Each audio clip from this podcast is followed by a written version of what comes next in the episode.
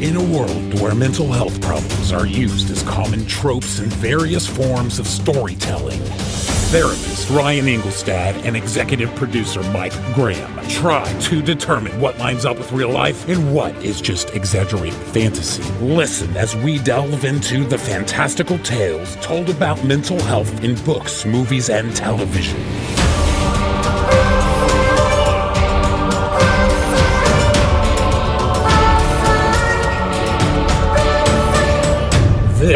Is Pop Psych 101. Welcome back to Pop Psych 101. I am licensed therapist Ryan Engelstad, here as always with my co host, executive producer, and I told you he'd be back, Mike Graham. Ah, I'm back, and I'm, and this is the best I can do at this one. Get to the podcast booth. okay. I, I'll still never be good at, at this part of the show, but I'm going to keep on trying. Uh, and that's my Arnold impersonation. You know, actually, I'm I have a good Arnold, and it wasn't just- bad. right up there with your Jackson Maine. hey, you know what? I've gotten some good feedback on that Jackson Maine. Deservedly so. Well, welcome back, Mike. We're we're happy to have you. Um, it Thank you. was it was a a unique challenge recording, uh, even though we had a, a wonderful guest in anxiety last week. But we're happy to have you back. You want to tell the listeners a little bit about what's been going on for you? Absolutely. Yeah, sure. Uh, well, first off, I do want to also just shout out and say thank you, Anxiety, Marie. Thank you so much for taking my place last week and coming on and and uh, you know dealing with Ryan, you know, for a whole hour. No, Yeah, just no. I- I agreed. no, no, and it was an excellent episode too. Uh, Inside Out, what an excellent movie. It was perfect for her. She's, you know, we went on her show and she's a Disney person, and it just what a perfect kind of thing that happened. But as far as me being gone, uh, we just kind of wanted to acknowledge that. Yeah, I, I kind of had a crash last week. Uh, you know, I've acknowledged my mental health stuff, and we don't know if it was med stuff or not. Like they've Sure. my psychiatrist has been kind of working with dosages and because I've been feeling really great and normal recently. Normal quote. In general, yeah. Yeah, yeah, yeah. I've just been feeling really good recently, and suddenly it, it just kind of came out of the blue. I, I kind of got hit like a punch to the back of the head. I just all of a sudden I, I started doing that thing where you're you kind of start isolating yourself Mm-hmm. um three four days where i kind of wore the same clothes uh, yeah like uh bathing habits were going out the window so it was like a, a whole bunch of signs of depression but but what was really strange and this isn't this isn't super normal for kind of how it operates for me but i was also at the same time experiencing really intense symptoms that i normally get like i don't know if anyone saw the video that i made for inside out last week Super cool 3D, yeah. yeah, it's this really kind of advanced video for even my own skills, and I did that because I was in this really intense mode. Hmm.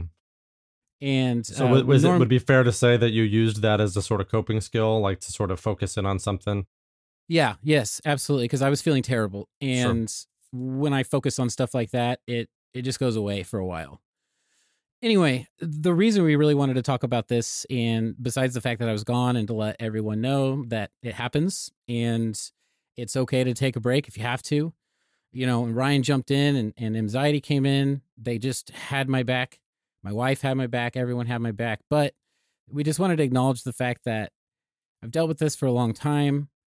You know, if you're just starting out and you don't know what's going on, uh, and you're wondering what's going on with therapy and things, there's a lot to learn there. And the example being, if this was 10 years ago and these same symptoms had popped up on me, this exact episode could have put me on my butt for six months. And, and like, I kid you not, like, Yeah. this would have been a total bruiser for me.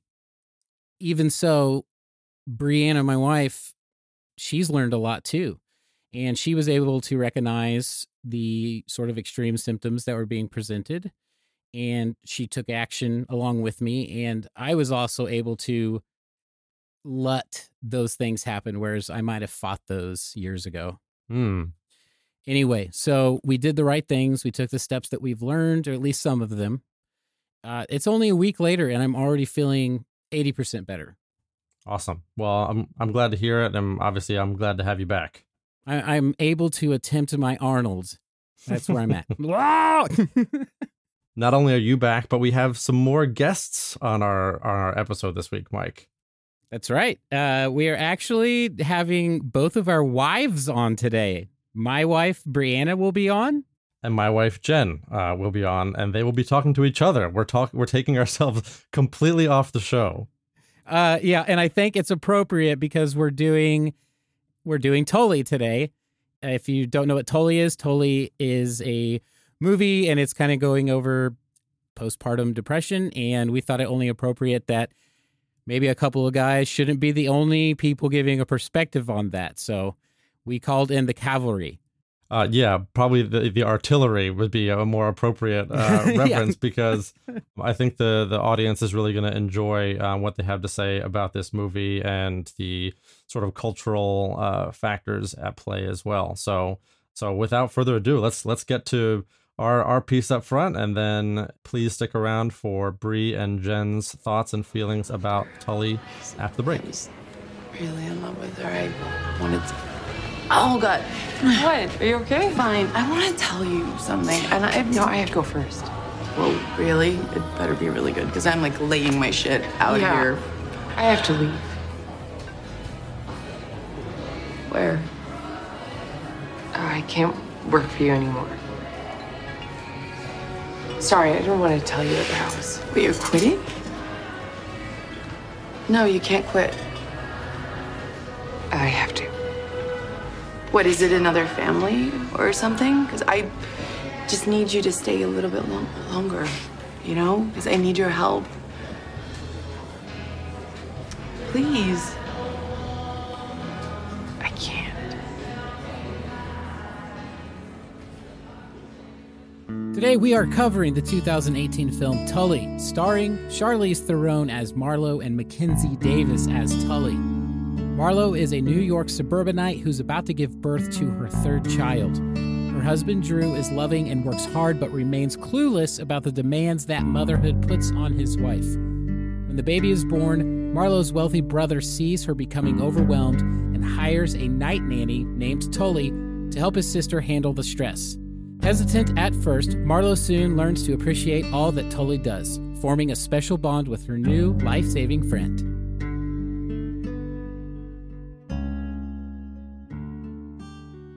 All right, Mike. So here we are with Charlize Theron as Marlo in this really intense movie, being Tully.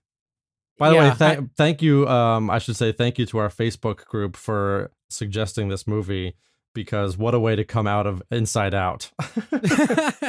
absolutely, yeah. We got to go back into the intense, and what a way to, to for me to come back, right? Yes, absolutely. But yeah, it this was a really intense one. I'm so happy that that your wife and my wife are coming to help us out with this because there's a lot of perspective here that I just think that you and I aren't going to be able to, to as far as just looking at it aren't going to be able to, to attach to. But I think there's a lot of questions as far as like your profession and uh, just general like what's going on with this that Absolutely. are like sitting there for us to look at. Yeah, and so before we do that, one of the reasons that I was really happy to have uh, Jen and Bree on, they're going to be on obviously a little bit later, is I want to be totally upfront with the listeners, and that is to say, um, obviously Mike and I are not mothers, so we're not going to sit here and tell you that this is a realistic or not portrayal of what it's like to be a mother.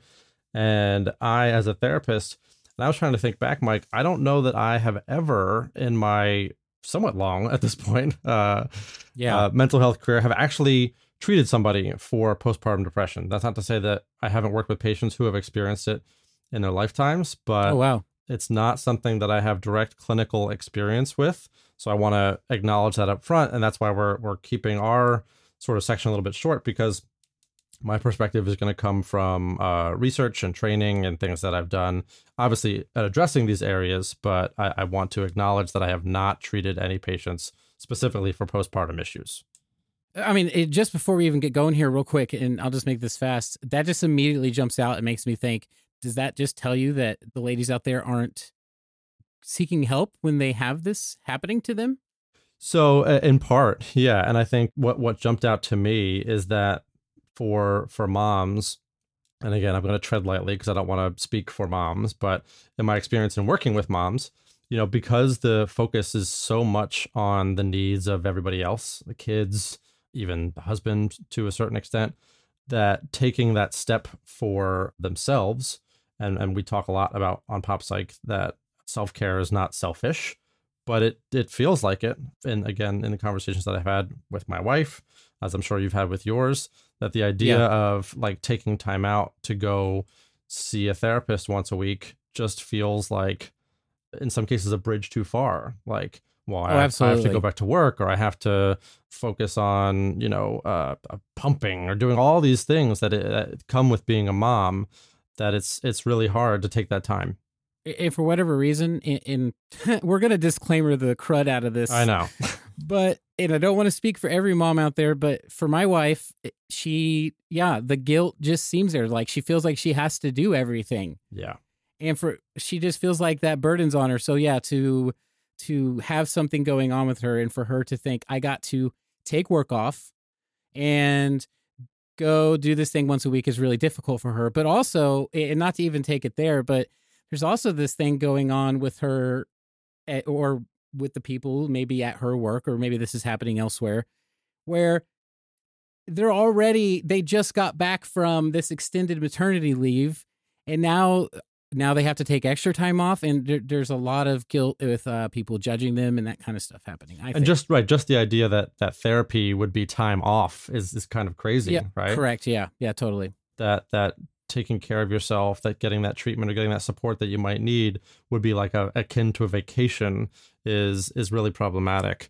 So I think we we want to acknowledge up front here that any of these symptoms that we're going to talk about, if if these are things that you're experiencing, that you do have to be proactive because as we see in this movie, uh, a lot of times, whether it be your your doctors or your husbands or your your brothers or sisters, they're not necessarily going to come to you and say, you know, it seems like you're you're really struggling here. Have you thought about going into therapy? Even if they should be doing that, a lot of times it's going to be just going to be like, oh, well, you you're you're glowing, or you seem so happy, or you know, the baby seems so happy. Like the attention gets kind of twisted around. So it is problematic that absolutely you know that frankly I haven't seen this, and I'm thinking back, and I've probably seen more dads who are um I won't say going through their own postpartum issues, but like who are coping along the way with their uh, partners sure than I have seen moms. So that certainly says a lot. hmm.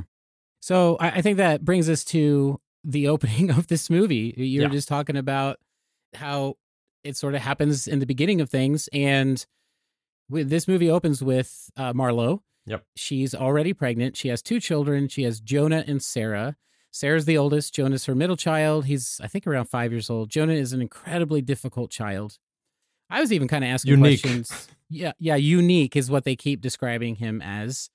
Yeah, he's just he he's hard he's a hard kid you know i think a lot of parents can relate to that there's some Yeah. kids are just harder than other kids For a lot of different reasons, sure. correct and so kind of my first questions were popping up here and we kind of have to go quick with this one today because there's a big back end here today but she is pregnant and on maternity leave about to give birth and she already seems like defeated like she's she doesn't look like she you know they say she's glowing like you were talking Yeah. about before but Mhm. she's not i was going to ask from from what you know as far as postpartum depression symptoms and things i know postpartum means after birth it- but can this like depression stuff can this start before they uh they even give birth So I'll say yes, and and especially in the case like Marlo's, because and this is a, a really important warning I sign, or I should say, uh, predictive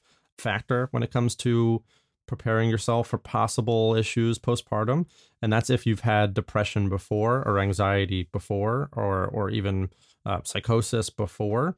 Your your likelihood of experiencing postpartum mental health issues is that much higher. So we know with Marlo that she had some depression after the birth of Jonah that really heightening the likelihood that she was going to again experience some postpartum issues with uh, their third child, Mia.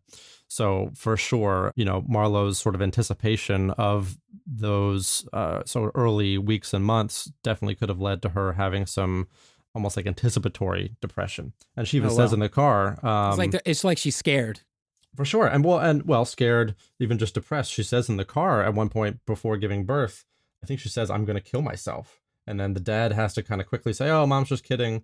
But like she says that in full view of her of her two children. So we really get this clear picture that um, Marlo is not in a good place before she even gives birth. Right. So things kind of continue. She gives birth to Mia. Uh, Just kind of moving along quickly here. Her brother knows and is worried about her. Quote unquote, hires a night nanny for her named Tully. Uh, Tully shows up, and we already see uh, this leads up or builds up from seeing that she is overwhelmed. I mean, this has just taken her completely down. She she she can't keep up at this point. Screaming in the car, saying your favorite line, I'm fine. Just, I mean, it was, you know, I'm watching it and just feeling terrible for her, Yeah. remembering and thinking about my wife and, and just thinking about how, how hard this is. So Tully comes in to kind of help relieve this overwhelming experience.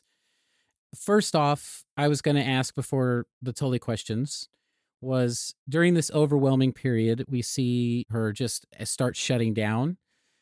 Is being overwhelmed the same thing as postpartum depression? Was the question that I had. Sure. So there is sort of like a spectrum of postpartum mental health issues. There's what's commonly referred to as like the baby blues, which is, uh, which again, according to my research, up to 80% of mothers have these feelings for a week or two following childbirth. And that's completely normal and usually fades within a couple of weeks. So that baby blues is like a little sad, worried, fatigued, what we think of as, as like almost like a normal presentation of like, you know, as we saw this sort of montage of Marlo changing diapers and not sleeping at night and sleeping during the day, just sort of felt like, oh yeah, this is this is what post uh, childbirth is like, right? Right. But postpartum depression is a lot more powerful. o- Affects only about fifteen percent of mothers. It's much more serious, and we do see some symptoms in uh, Marlo that are indicative of postpartum depression. So we mentioned um, sort of mood swings, right? She has this sort of anger outbursts at times. She screams in the parking lot of the school. So I want to I want to pause for a moment here and say one of the biggest difficulties about um, postpartum issues is the lack of sleep. Lack of sleep is one of the biggest predictors of depression, basically that there are. So it's it's Mm. so important that sleep be a priority for parents that when these issues start to occur, the lack of sleep, the exhaustion, even being exhausted but not being able to sleep in case of like intrusive thoughts, negative thoughts, anxious thoughts, is just making the situation worse and worse and worse. And that's the sense that we start to see as we see the reality, spoiler alert, of who Tully is, right? Right. Okay, so I think a couple things we really wanted to address here is is we wanted to talk about Tully.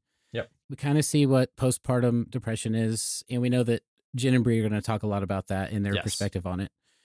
We really wanted to cover other aspects of the reality of what we do actually see in Tully, and I think they're trying metaphorically trying to show us postpartum psychosis. Well, it's it's maybe not metaphorically, right? Because I think there is at least acknowledged that Marlo is in fact seeing someone in some cases that's not there. And they do this sort of post montage where they show like Marlo was actually alone at the bar and Mar- Marlo was actually alone, you know, taking care of Mia overnight. She references seeing Tully downstairs to her husband Drew. So we know that, and we're just taking this at face value, that if she's actually seeing someone, then that absolutely is what we would call a hallucination or a delusion. Um, that she's seeing someone who's who's not there. So I, I was wondering because I told you like we were texting about it. Yep. And like this threw me for a thousand loops. I you were like, why are you so concerned about this episode? And I finally had to come out and say, Tully is Tyler Durden. like she's Fight Club. So I was like so confused about it. And obviously I, I don't know a lot about this stuff. I was wondering like how realistic it was for someone going through this extreme postpartum difficulties to like realistically see somebody and interact with somebody because I, I think there's a lot of people out there that actually have issues with the end of this movie Mm-hmm. is what why a couple people asked us to cover it actually Yeah. Because it, is this sort of question of is this a metaphor? Is this something that she's really experiencing? So it's tough, right? Because as we talked about in our episode about um, A Beautiful Mind, it's not necessarily very common for people to actually see real live people in their homes or in their daily interactions and to be interacting with them under the impression that they're really there. But that's not to say that it can't happen, just as we said in Beautiful Mind, just because this is not the common presentation doesn't mean that it doesn't happen. Right.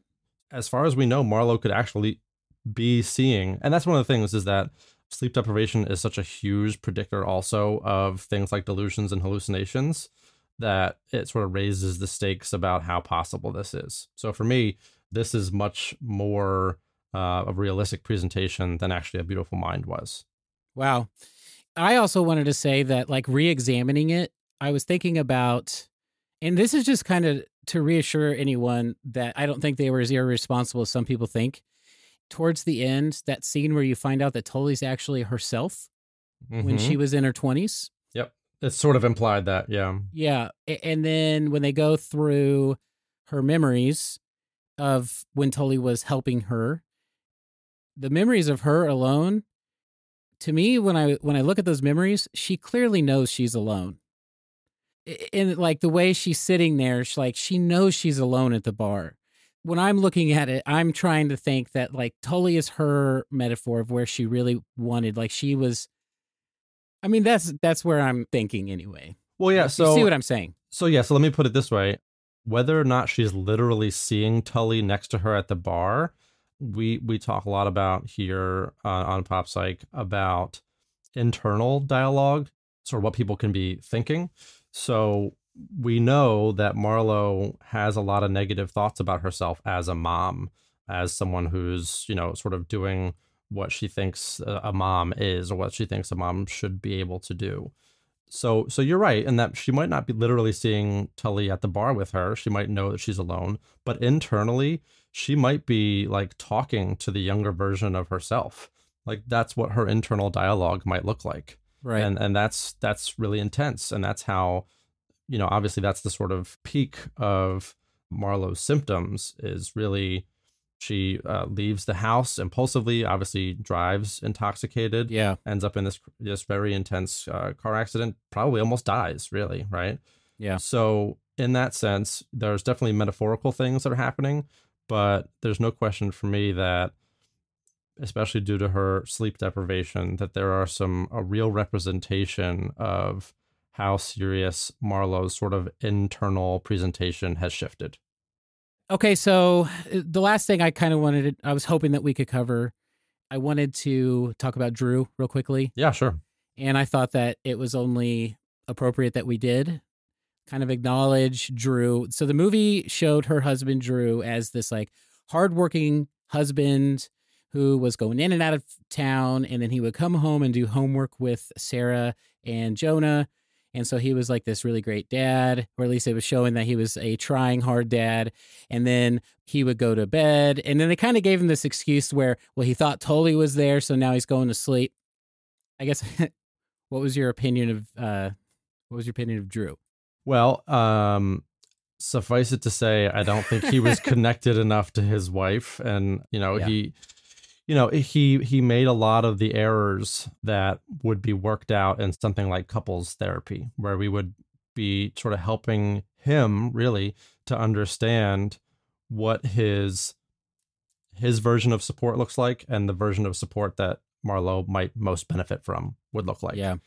because and even even little things like things that he says to her that are pretty invalidating jen and Bree are going to talk a lot about that and, and we'll probably cover it some more separately but when it comes to support system it's really important obviously as we acknowledged up front a lot of times people who are experiencing postpartum issues aren't going to get treatment until some really extreme symptoms are present like Marlo in the case where she's in this car accident um, or is essentially hallucinating a, a night nanny Right.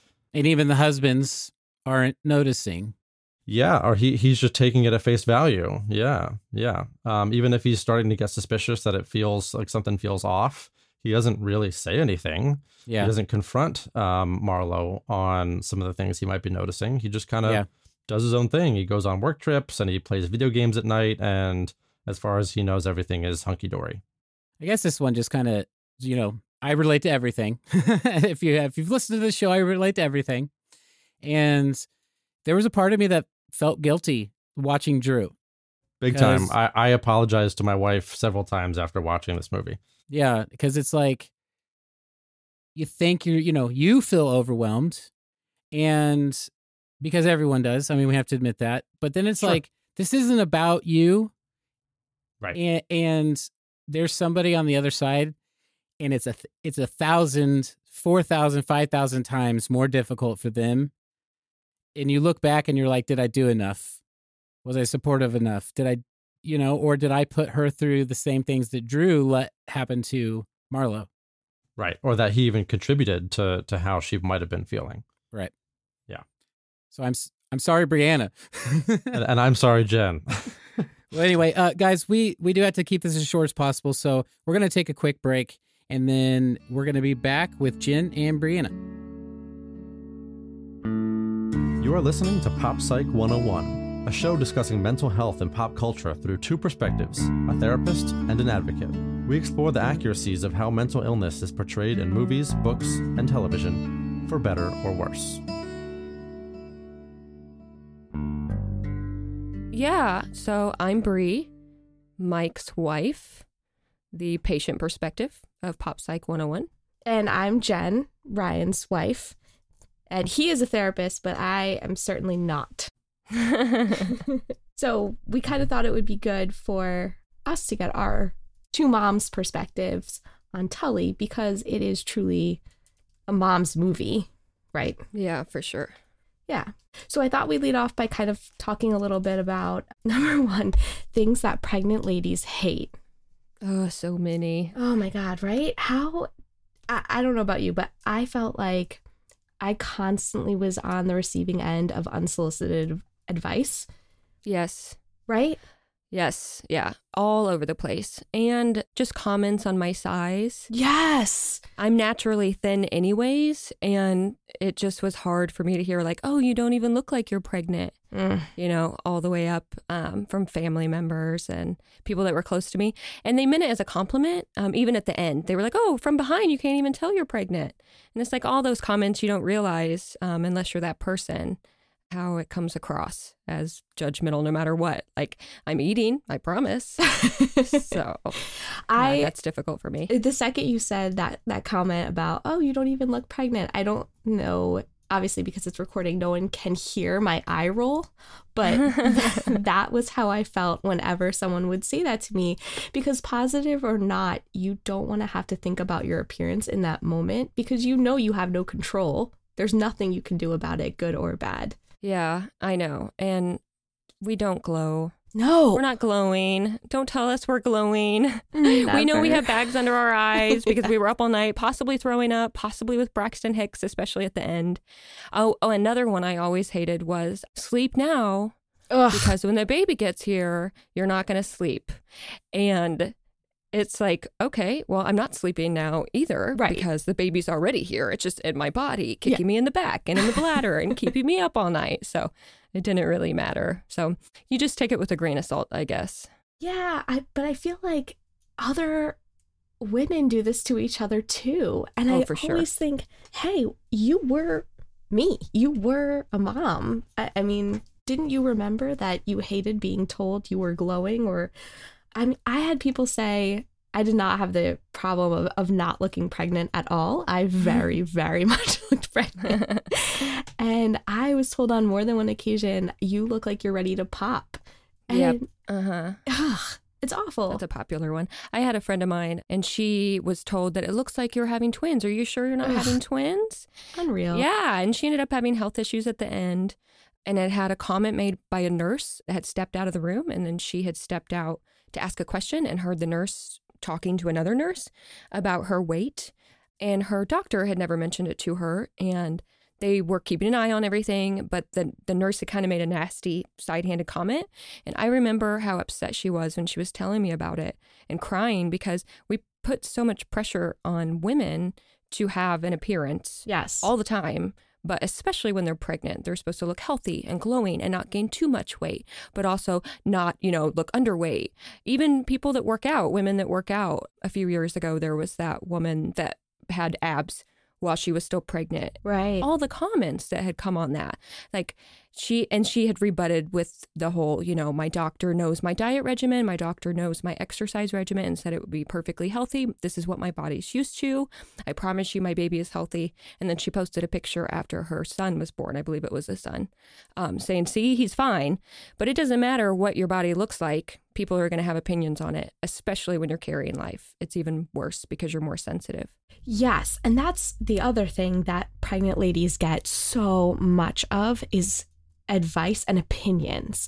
Oh, you should nurse. Oh, you shouldn't Yeah. nurse. Oh, you need to be doing this. Oh, don't exercise. Oh, you should be exercising four times a week. I mean, eh, it's great. You have your opinion, and that's wonderful. But there has to be some space for moms to just be able to make their own decision and, and decide what's best for their bodies and for their families. The decaf coffee lady in Tully. Oh my gosh. How annoying was she? There's traces of caffeine in decaf. Okay, lady, back off. I know. And what if she was getting a coffee? Yeah. You know, like, what if she was? You're allowed, as far as my doctor said, you could have a 12 ounce cup of coffee a day. Yes. And I made sure until I had heartburn really bad and when I was nauseous, I drank coffee. And luckily, no one said anything to me, but I could not imagine if someone had tried to tell me. I was luckily, I've never been a big caffeine drinker. Like, I didn't have to wean myself off of any sort of pop, but I couldn't imagine if I was a soda drinker, like a regular one, Right. if I'd had to do that. I mean, you give up so much.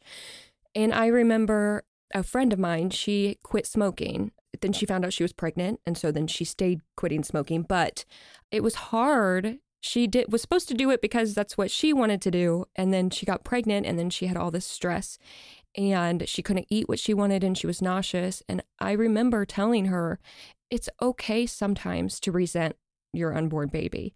It's just a little kernel in there now and it's already affecting your life so much. yeah. And she she just started crying and she was like, I just feel so bad. Like I want this baby, but I do. I resent it for making me nauseous and making me so hormonal. And I'm fight with my husband and we never fight because I'm just so sensitive about everything. And it does, it changes you so much, like hormone wise.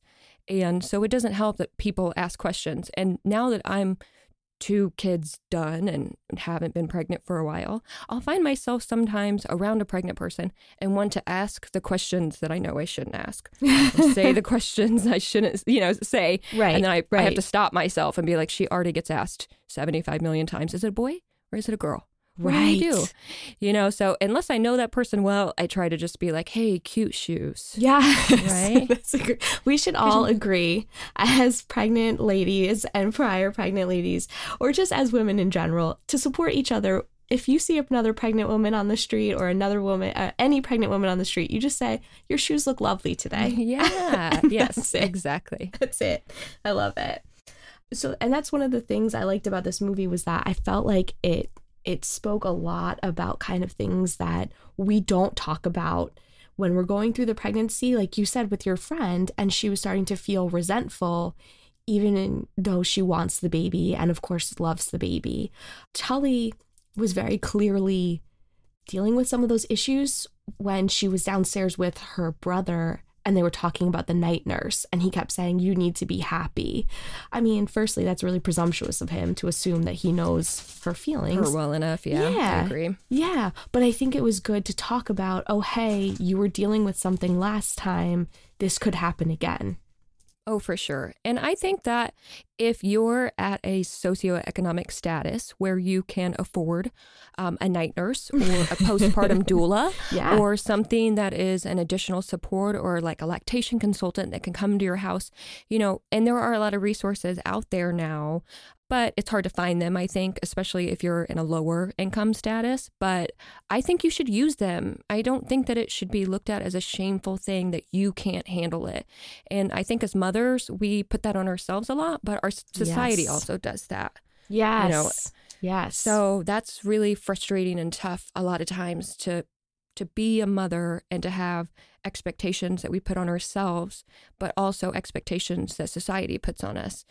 And so breastfeeding is one of those things that Yep. I was lucky enough to do it with both of my children. But I have friends that formula fed from the beginning. I had friends that tried to breastfeed and weren't able to, and then formula fed. And anytime I've been around anybody that's trying to establish a relationship with a new baby, nursing, while it's a natural thing, does not come naturally. You have to Right. learn how to do it. Oh, and it's so does the baby. Yeah. It's so much work and it's exhausting. And so I'm not going to judge a mother who prioritizes her sleep or her own health, or if she does happen to have postpartum depression or postpartum anxiety, or has to have family members step in and help feed that baby. I'm not going to judge her for not choosing to have a breastfeeding relationship.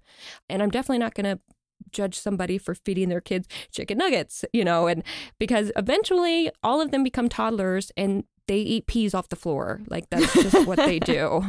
So we're all there. Yeah. I my position on that is always, hey, is your kid getting sustenance? Did you keep that kid alive for another day? Good job. Well done. Your job is complete. Like, Yes, well exactly. done. So I also want to talk about one of the things this movie does get us talking about is postpartum depression, postpartum anxiety, and I feel like it's probably a lot more common and people around the moms miss it a lot because especially in Tully, you kind of see she's meeting the needs of her family, meaning the two oldest kids, the baby is thriving, the husband is getting laid, for lack of a better word. But at the end of the day, she's not meeting her own needs. And I wonder, I saw, at least after I had my daughter, you know, you're constantly going to the doctors for the pediatrician visits, but at least here in Jersey, you have you leave the hospital and you do not see another doctor specifically for the mom until 6 weeks after when you see your OBGYN. And I find that to be kind of outrageous. It is. And I think even seeing an OBGYN six weeks after, they were cared more about my physical health. They wanted to make sure that like the healing, you know, from the placenta had like healed over Yes. and that I had stopped bleeding. Right. And that physically I was okay. I was Which ready to go out into the world. Yeah. And be a person again. Right. And I was good about that and I was happy, but I don't even remember if I filled out a questionnaire. I know that I had, I've spoken to a couple mothers um, in my mother's group about watching this movie and how polarizing it was Right. and their thoughts on it. And that was one of the things they brought up is that a few of them had been given a questionnaire at I like six was. weeks. I was. Yeah. And it was like, do you have feelings that you're going to harm your baby? Right. Do you cry a lot? And they said, the questionnaire is completely useless. Yes, 100% useless. But yes, I cry all the time. Right. But it's not for unnecessary reasons. It's because everything is exhausting right now. You know, it's normal. So I think that outside of that, you don't get any support whatsoever. And even in the movie, you do see that in her brother and her husband when they kind of talk about it. Her brother kind of talks about it a little bit like last time. With the last Yes. one, you kind of had some problems. And then her husband makes a mention to the doctor or the nurse towards the end of the movie that, oh, she's never had depression. Uh, well, with the last baby, she kind of had a little bit, but it's like they they're too uncomfortable or even embarrassed to like just say it. right. Yeah, she had postpartum depression. And it's an embarrassing thing, like something was broken with her instead of just being accepting of it. Right. It's a cha- it's a complete change of your hormones that you're going through. It should be accepted and we should be able to talk about, oh hey, this is a really hard time for families and for moms to deal with and they don't have a lot of control over what they're feeling and what they're dealing with. Actually, they have no control most of the time. So it shouldn't be a shameful thing. Side note, I really hated that dad. It, eh, eh, I know it was it was hard. I know. There were eh, I felt like um he definitely had like absent father syndrome. You Yeah. know? Yeah. And Mike was like, "Well, this isn't very accurate." But Mike is a very active father. You know, he changes diapers and he does dishes and he brushes teeth and you know he does all of those things. And and while I still think that, and it might just be me being biased, but more of like the familial roles and mother roles. Like I cook dinner every night. He's a terrible cook. You know, things like that. things like that. I budget. You know, it, the things like that do still fall to me. But he does everything he can to be an active participant. You know, like in our partnership. And I'm lucky. I'm really lucky. But I did tell him that just because it this doesn't look like normal to you doesn't mean that it's not normal in our society and considered Yes. acceptable, especially for stay-at-home mothers to be considered so you don't work. you know, type of opinion. And like your husband works out of the home, he might work long hours, he doesn't do any diaper changes. I know a lot of mothers that say, oh, my husband doesn't change any diapers, my husband doesn't clean. And I just, that frustrates me for them. And, but at the same time, I try to remember that every household has their own dynamic and people figure out what works for them. But in yeah. this this movie, uh, he failed in a lot of ways in his role as her supporter. One of my problems with this was his portrayal, actually, because one, I felt, yes, he missed a lot that he should have caught in terms of what she was dealing with. But I Mhm. also kind of felt like he was so bad that it was a little unrealistic and it kind of gave the. I- hate to say cop out to some guys of, oh, well, I'm not that bad, or I at least knew how to Oh. change a diaper, or I would never say, oh, no one was there watching the baby when I was there alone, because he says that at the end in the hospital. Oh, Oh, yeah, she uh-huh. left and no one was watching the baby. That it kind of annoyed me. The idea that they kind of wrote him so out of the picture. I kind of wish he had a little bit more nuance and a little bit more uh, shade, I guess, or was Yeah. more fully developed because I just don't want it to be, well, I'm better than that, so I get a trophy or I get a yeah, cookie. go me. Right. Like no, you're you help you took, you know, you help create this child. To me, my expectation and at least for for my personal is no, we both created this child, so therefore we both have to take equal care of this person. I agree, definitely. But I do think that that it is an accurate portrayal for how our society um, is easy on fathers, Yeah, and oh, hard on mothers. yes. I can remember my husband coming home from Best Buy. He had to go to Best Buy for something. Who knows if he really even needed anything? And he took our um, toddler with him. Right. And he came home and he told me this jolly story about how Ben was just acting like a crazy person and running through the store and he was having to chase after him. And now all the other people in the store were just chuckling along with him and, you know, just like, oh, that dad, he's got a, a wily one on his hands. and I said, if I had been there, Mhm. Mhm. What what would they have said about the mom who couldn't yeah, control she her needs baby? to control her Yes. child. Yes. Yes. And he said, You're absolutely right. I never even thought of that. Even if, and then he made the point that even if we were together there, they still would have judged me Yes. and not him yeah. as a father. And so it's, yeah, society does that to the parental roles. And I think that movie did do a j- good job, at least, of portraying that. That, like, yes. that's a, that's a common father. And I- he's not so bad. Right. Right? He's not so bad. And then at the end, you know, oh, he tries. He's helped making make lunch. Yeah. Okay. Good job, dude. Can you like actually make lunch by yourself? I don't Is that that complicated to cut up some peanut butter and jelly for kids? Yes, I agree. Even when he came home in one of the dinner scenes, he came home and he Ugh. and, and. Mike made a good point too. Sorry, I'm going off track. No. He made a good point too that you didn't see him holding the baby not one time throughout the movie until the Yeah. very end. And in that dinner scene, when he walked in, he just bent down over Mia and said, "Oh, Mhm. give me a smile. Are you smiling at me?" And then was like, "Oh, I thought we weren't going to do screen time. Oh, frozen pizza again?" Like type of, you know, comment as she was sitting at the table with the kids, and it was like, mm, if you want screen time to not be a thing, right? And he said, "Oh, well that was what you said. That was like your rule." Okay, well then as her partner, you can see how tired she is. So you step in and take the You time enforce to the enforce rule. that role. You know, Agreed. unfortunately, she's she needs a more supportive role after having a baby and that's for dads to be there. That's it's just how it is. I I completely agree. And going back, she also said that she was on maternity leave. So that meant that beforehand she also I mean assuming that she said she worked in HR, I believe, human resources. So she had a full-time job before then.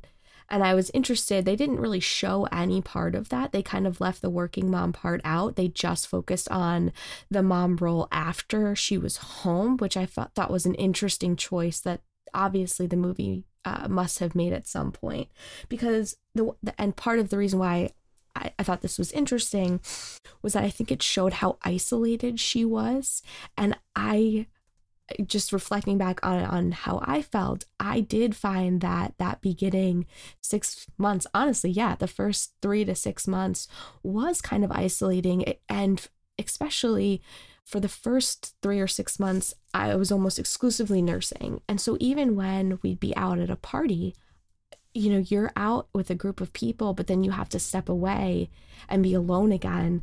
Um, if you're not comfortable yet nursing in public, which I know some people are, which is amazing. And I'm always like, well done, girl. Like, go, go you. Um, but I thought the movie did a great job at showing the isolation that new moms feel. Did you think that this, did you feel similarly? I did actually. I thought it was super important that they showed that isolation because Yeah. one of the things that when I spoke to um, a few of the mothers in my mom's group about this movie and we had went over it, and one of the things that got brought up was that when you bring a baby home. Especially with your first baby, the first few weeks, everybody's visiting you. Everybody's Yes. checking on you. Everybody's bringing you, you know, meals and doing your dishes. And then it just stops. Yeah. And when you have a second, it doesn't happen at all. You know, I, I did have a few friends that brought over meals, but no one came over and helped me at all. No one. And so it does become even more isolating after the first couple of weeks Mm-hmm. when all of a sudden you don't have anybody that's there going, Do you need anything? When Yeah. you're just crying for no reason on the couch because you're tired and you have this new baby. And really, you don't know why you're crying. You just are because you have hormones that are just happening in your body. And so I do think that there is. There used to be a village, uh, it takes a village type of mindset in our society where all the women of the family pitched in.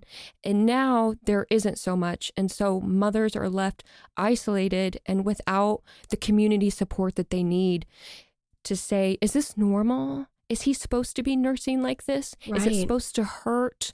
You know, is is he sleeping through the night enough? It's only 4 hours at a time. Does this poopy diaper look normal? All these questions you have when the community mindset still was in our society. You had someone there to ask those questions to Right. which I do think that social media has helped a lot of moms with that, especially stay at home Oh, moms. that- that's a good point. you see a lot of mom groups, and that's where they get their support from in their community. And so I think that there's a plus for that. Yeah, I 100% agree with you on the societal change that the that we no longer have a community-based society, I guess, and I do think that that puts us at a true disadvantage because we have all these changes that are happening and no one to really guide us through them, especially I mean, I'm lucky my my parents live very close to me, so need be I can always drop off my daughter over there and I consider that truly very a lucky part of them living there. But for people whose parents aren't close or who have have passed on, you know, not having that resource and having to search out resources of lactation specialists and nurses and who do I call and can I afford them? I mean, that's a lot of work to to add to the already a kind of arduous process of taking care of a newborn baby. It's just Yes. a lot. I also I I wasn't sure how you experienced this. I I know that you I'm not sure when you went back to work after having your kids, but I also feel like that would have been something that I would have liked to have seen in this movie because I Absolutely. I, was I- just getting ready to say that. You read my mind because I was going to say, I'm kind of sad that they didn't yes, cover that because it gets even harder. Yes, it gets so much worse. that that's what I wanted to go with. I felt like that was also a really big turning point where the anxiety kind of rocketed up to a whole new level. Yes. personally, I can't speak obviously for every parent that's out there. No, I think it's pretty common, especially with firstborns, that when you go back to work and you're no longer caring for their needs 24/7 and someone else is, you know, you're you're constantly worrying like, "Oh, well, he only likes these sleepers." And you have to make sure if he spits up, you need to set him up after he eats cuz he gets acid reflux and you know, all these things. Is she going to know that she needs to do these. And after my son, I got really lucky that Mike's sister was a huge help with our firstborn son and keeping him. And she always was super supportive of my decisions um, when it came to breastfeeding and baby led weaning and things when it came to teething and naps and things like that. She always was really supportive. And really, both my mothers and Mike's mother were.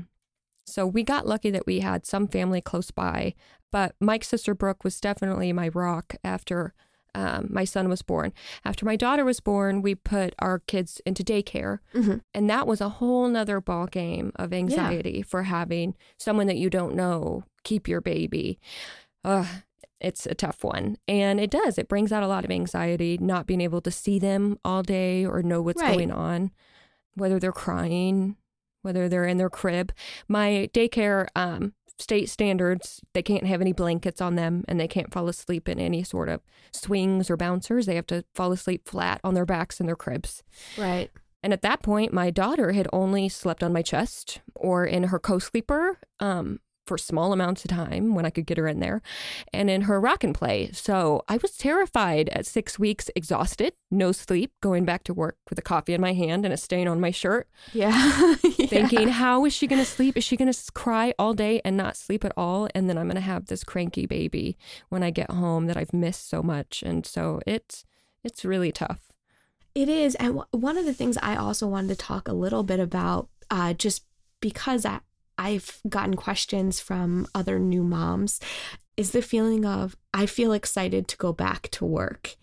And I said, you know, that's okay. Yes, absolutely. That It- is definitely okay. I think that, that more than okay, that's normal because you are so isolated when you're going through this process that it makes sense that you want to go back to the community that you know, one, and two, that you go back to something that you've either trained for your whole life to do or you know you're good at and you know how to do every single day. Where when you have a kid, you don't know what you're doing, it's brand new, even if it's your second Yes. there you know the kid itself the kid itself is brand new so i just wanted to say that i wish they had touched upon that and showing that going back to work and being excited about going back to work is also normal even if it is exhausting and it does kind of rack it up that that anxiety that you're kind of dealing with at the same time Yes, I think it's a completely different fulfillment that you Yes. get. And there are benchmarks in your career, especially if, if you enjoy it, um, that show like you did a good job. Like that reconciliation is done for me because I'm an accountant. So I got Oh, my reconciliations done. There's like markers that show like positivity. But with a baby, it's really hard to see those, right? Like, yeah like, is that gas or is that a smile? I don't know. Are you happy? and so it's just it's just a day full of questions for stay-at-home mothers. And so my heart goes out to them. It's it's an amazing job to have. You guys are all amazing. Yeah, and just any new mom trying to deal with that, there is no, hey, yes, well done. Whereas when you are at work in an adult community, there is gratitude typically. Typically, Yes, not every job. validation. Definitely. Right, Yes. validation. Yes, that's true. Yes, definitely. So I guess overall, I mean, what were your thoughts? I know Mike and Ryan always do specific ratings, but what did you think of the movie overall? What's your rating? Um, well, that was, this one's tough for me because it was a very polarizing movie. I definitely think it was an extreme case of postpartum depression, even bordering on postpartum psychosis. Yeah. Um, and I'm not sure that it was realistic what happened to her at the end, that that hallucination. Maybe that's because it didn't happen to me or I don't have enough experience with that. But I know that after speaking to mothers about it, um, there was some disappointment in how it was portrayed. And and I agree with them on that. And so I I'm gonna say, are we are we supposed to choose like Mike and Ryan choose? Sure. Um, okay, I'm gonna do it out of five gigolos because I thought it was hilarious that she was watching that gigolo show in the background. yeah, I love that. So I'm going to do three gigolos. I'm going to go in the middle because I do think that it was an important message, and I think that that it got across some important points. Um, and there was some poignancy to her saying farewell to her younger self um, at the end that I liked. But I think there were some detractors too. Like you said, the father was a one shade character, and I that bothered me a bit. And I didn't like that it didn't show her at all as a professional woman when that was a part of her identity that was important too. Yeah, that actually makes a lot of sense. And I was kind of wondering when you said that there was moms who were disappointed by it. I I do see that as the lack of showing her as a full picture with her her job outside the house and also the dad being kind of so stereotypical. That that was kind of disappointing to me. I would give it a 2. I'm gonna go with cupcakes. Um, yes, imaginary cup, imaginary made by her. I guess what amounts to almost like an imaginary herself. herself, her younger her younger self. self. Yes. Yes, two cupcakes. One because I, I think the movie was really important. I think I don't ever remember seeing anything like this before, which gives it I give it props for. But just because you do it doesn't mean you did it well. And I was disappointed with the dad, and you know I just. Maybe I'm less disappointed with the movie and more disappointed on what it says about our society and and the I pressure. that agree. It is a heavy message and it just leaves you disappointed a little bit. Yeah, I agree. Yeah, and I felt like it could have done a little bit more to kind of push and show we need to change the expectations on moms, not simply, oh, this one dad needs to help with lunch. We we need an overhaul of the expectations that that what we put on moms and the resources that are available to moms. And that it's not realistic for her to just get into a car accident, wake up and realize that she was imagining her younger self who is just getting her through a rough patch and now she's better. Yeah. because I wish that they would have covered the resources and the help that she should have gotten, both from her husband, not just making sandwiches, but a support group and therapy and possibly medication, which needs to be normalized, especially when it comes to difficult cases of postpartum depression and postpartum anxiety. And I wish that they would have covered more of that. And I think they failed at that. You know, I agree. And I actually before when Brie and I were talking before this this we started, I said I'm a little bit of a type A personality. So I also did a little bit of research into postpartum psychosis because that's what it presented to me. And obviously again, in no way a therapist, so not an expert. That was just what I took as it. And I was reading that this is a really complicated issue for moms because there's not really mental health facilities that are ready to help moms because they also, you know, do they have an things as simple as how frequently can they see their baby to continue to bond? Do they have uh, pumps if they're nursing moms? These are all logistics that are never really addressed in a typical mental health facility, in a typical hospital, that can really be jarring and affects the mom and baby's ability to bond. So, those issues, you're right. The fact that she just kind of walks out of the hospital and fine, none of it addresses the major repercussions of what you know she was going to have to face to get better. And also, where was her DUI charge because she was driving while drunk? So, I also, know. I know. Actually, I'm going to change it to two gigolos because now I'm angry after we finish this part of it. I took it down. I'm sorry. No, it's okay. It, it was a valid point that I remembered, and then you compounded, like, definitely. So, yes, DUI. DUI, DUI. definitely. And, you know, hopefully maybe the hospital didn't report her or the ambulance. They just took her straight to the hospital. But, ugh, that's a tough one.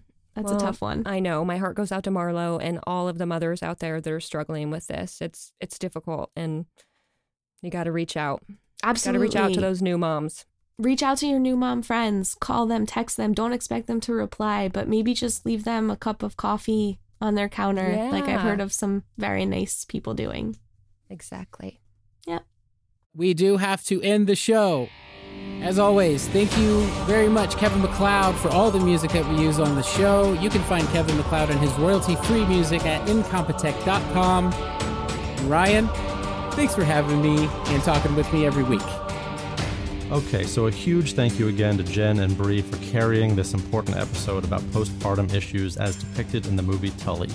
I do want to emphasize a few warning signs as we wrap up today's show. As we mentioned, there's a spectrum of what is and isn't healthy for new moms to experience after giving birth. Some things to look out for as a new mom or as a supportive partner are unexplained mood swings, sleep or appetite problems, lost interest in things you used to enjoy, feeling overwhelmed, hopeless, or worthless, or even thoughts about harming yourself or your baby. It is important to take these symptoms seriously and not pass them off as a normal part of having a baby. These symptoms can even let up at times, as they appear to with Marlo, but it is important to seek support nonetheless. Postpartum depression, anxiety, or psychosis are not issues that should be treated without a doctor's input. There are several different kinds of support available outside of individual therapy as well. You can search for postpartum depression support groups, often offered for free by hospitals. Finally, there are even support numbers you can call if you're not sure where to start. 805 564 3888 is the number for Postpartum Education for Parents Warm Line, which is available for parents 24 7. For Mike Graham, I'm Ryan Engelstad. Thanks for listening to Pop Psych 101.